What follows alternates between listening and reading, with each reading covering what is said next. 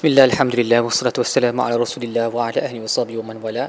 InsyaAllah dalam episod kali ini kita akan bincangkan tadabur bagi muka surat 134 Surah Al-An'am ayat 53 sehingga ayat 59 Baik Ayat Wa kazalika fatanna ba'dahum bi ba'din liyaqulu aha'ula imanallahu alaihi min bainina bi'a'lam bisyakirin. So ayat ini bersambung daripada ayat sebelumnya Pada muka surat sebelumnya Di mana um, ada golongan uh, yang menganggap diri mereka mulia dari kalangan um, musyrikun Quraisy berkata kepada Nabi SAW uh, kau tolaklah kau jangan kau ketepikan mereka yang lemah ni baru kami akan mengikut kamu.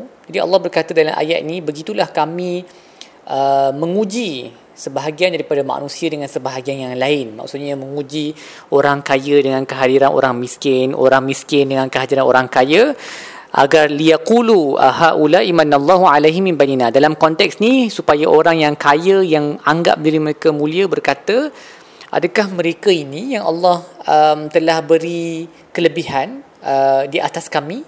Dia pandang rendah lah kata seolah-olah kita jumpa orang miskin kata yang ni ke? Jenis orang macam ni ke yang Tuhan akan pilih uh, instead of us kan? So dia cara cakap yang sangat uh, bongkak lah jadi Allah berjawab alaisallahu bi'alama bisyakirin. Tidakkah Allah lebih tahu siapa yang bersyukur?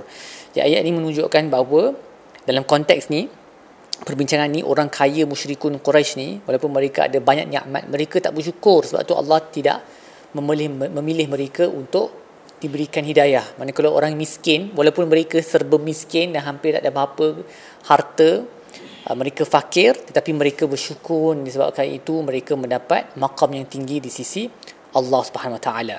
So itu pentingnya bersyukur.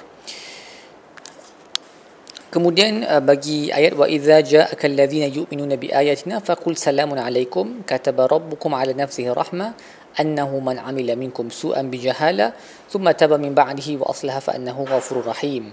Apabila datang pada kamu wahai Muhammad mereka yang beriman dengan ayat-ayat kami maka sebutlah kepada mereka salamun alaikum. Bagi salam kepada mereka dan sebutlah bahawa Tuhanmu telah menulis bagi dirinya rahmat bahawa mereka yang melakukan dosa dalam keadaan jahil kemudian mereka bertaubat dan melakukan um, kebaikan memperelokkan keadaan maka Allah adalah ghafur rahim maha pengampun lagi maha penyayang uh, jadi ayat ni sekali lagi um, menurut Dr. Wahbah Zuhaili ayat ni menjadi uh, diambil sebagai dalil uh, oleh setengah ulama' bahawa kita patut menghormati orang yang saleh tak kira lah dia miskin ataupun dia kaya dalam konteks ni mereka lebih miskin lah fakir miskin tapi mereka saleh jadi mereka patut dihormati dan kita mendahulukan salam kepada mereka okay? um, dan lebih luas lagi janganlah kita um, melakukan apa-apa yang boleh menyakiti mereka kerana mereka adalah awliya Allah dan kalau kita menyakiti mereka maka kita akan uh, mendapat murka Allah waliyahzubillah. Uh, ayat ni juga menegaskan sekali lagi bahawa Allah penerima taubat uh, dan taubat dalam bijahalah ni seperti yang pernah disebut dalam penerangan-penerangan sebelum ni. Jahalah dalam keadaan tidak tahu bukan bukan jahil tak tahu. Jahil dalam keadaan emosi kita telah mengambil alih um, akal kita. So ini ini maksud jahalah sebab telah berkata sebahagian daripada salaf uh, orang terdahulu yang uh, ulama terdahulu mereka berkata setiap orang yang berdosa dia melakukan dosa tu dalam keadaan dia jahil. Walaupun dia tahu hukum tu haram tapi pada waktu dia melakukan dosa tersebut akal akal emosi dia emosi dia telah mengambil alih akal rasional dia maka dia berada dalam keadaan yang yang jahil. Bukan jahil terhadap uh, halal ataupun haram sesuatu perkara tersebut. Um, dan kalau dia bergegas bertaubat uh, dia dia menyesal perbuatannya dia tak mengulang pada masa hadapan. Kalau dia melibatkan orang lain dia mengembalikan hak itu kepada orang lain maka Allah akan mengampuninya insyaallah. Seterusnya bagi ayat wa kadzalika nufassilul ayati wa litastabina sabilul mujrimi mujrimin. Um, Imam Al-Qurtubi berkata apabila jelas jalan mujrimin maka akan jelaslah jalan mukminin.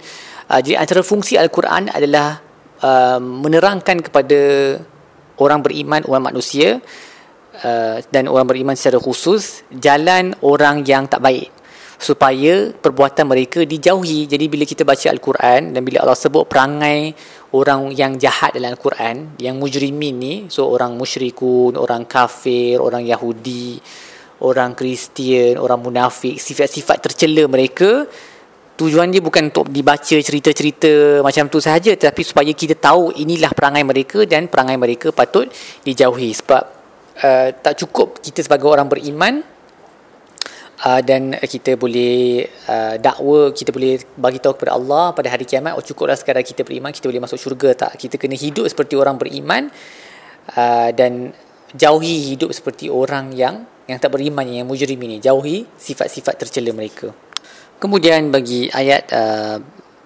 terakhir bagi muka surat ini wa indahu mafatihul ghaib kepunyaan Allah lah kunci-kunci segala yang gaib la ya'lamuha illahu tiada yang tahu melainkan dia.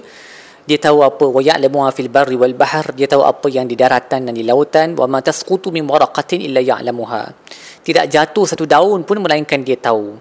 Imam Al-Qurtubi berkata maksudnya tak ada satu pun daun yang jatuh daripada pokok melainkan dia tahu bila daun tu jatuh di mana daun tu jatuh bagaimana ia bergerak dalam angin sebelum dia jatuh dan juga termasuk um, uh, apa habbah seeds uh, mana mana um, bijian tu jatuh uh, di mana dia tumbuh berapa banyak yang tumbuh dan siapa yang makannya semua ni berada di dalam ilmu Allah. Baik apa yang kita boleh belajar dalam buku surat ini? Yang pertama uh, apabila kita tahu bahawa Allah telah menuliskan bagi dirinya rahmat seperti yang disebut pada buku surat ini maka mohonlah kepada Allah uh, dengan doa dan rendah diri untuk rahmat tersebut. Okay? Dan banyak doa-doa yang terdapat di dalam Al-Quran memang adalah doa memohon rahmat. Contohnya seperti doa Ashabul Kahf kan. Rabbana atina min ladunka rahmah. Okay? Dan juga doa-doa yang lain dalam sunnah pun ada, dalam Quran pun ada. Seterusnya bersyukurlah kepada Allah atas segala nikmatnya kerana syukur itu adalah kunci kepada hidayah dan rezeki seperti mana kita belajar pada ayat muka ah, ayat pertama kan muka surat ini orang yang kaya-kaya yang bongkak mereka kata takkanlah orang miskin ni yang Allah lebihkan berbanding kita. Tapi Allah berkata alaisallahu bi'alamu bisyakirin. Tidakkah Allah lebih tahu siapa yang bersyukur merujuk kepada golongan yang fakir miskin tu? Mereka lebih bersyukur. Sebab sebab itulah mereka diberikan hidayah.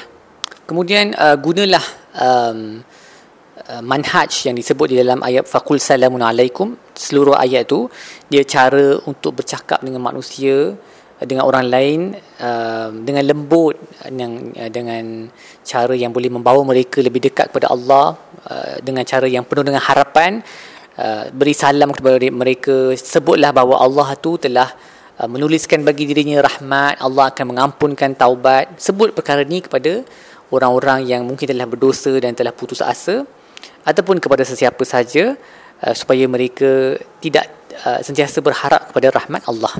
Baik setakat itu ada kita bagi muka surat ini. InsyaAllah kita akan sambung dengan episod-episod yang lain. Sallallahu alaihi wasallam Muhammad wa ala alihi wasallam. Alhamdulillahirabbil alamin.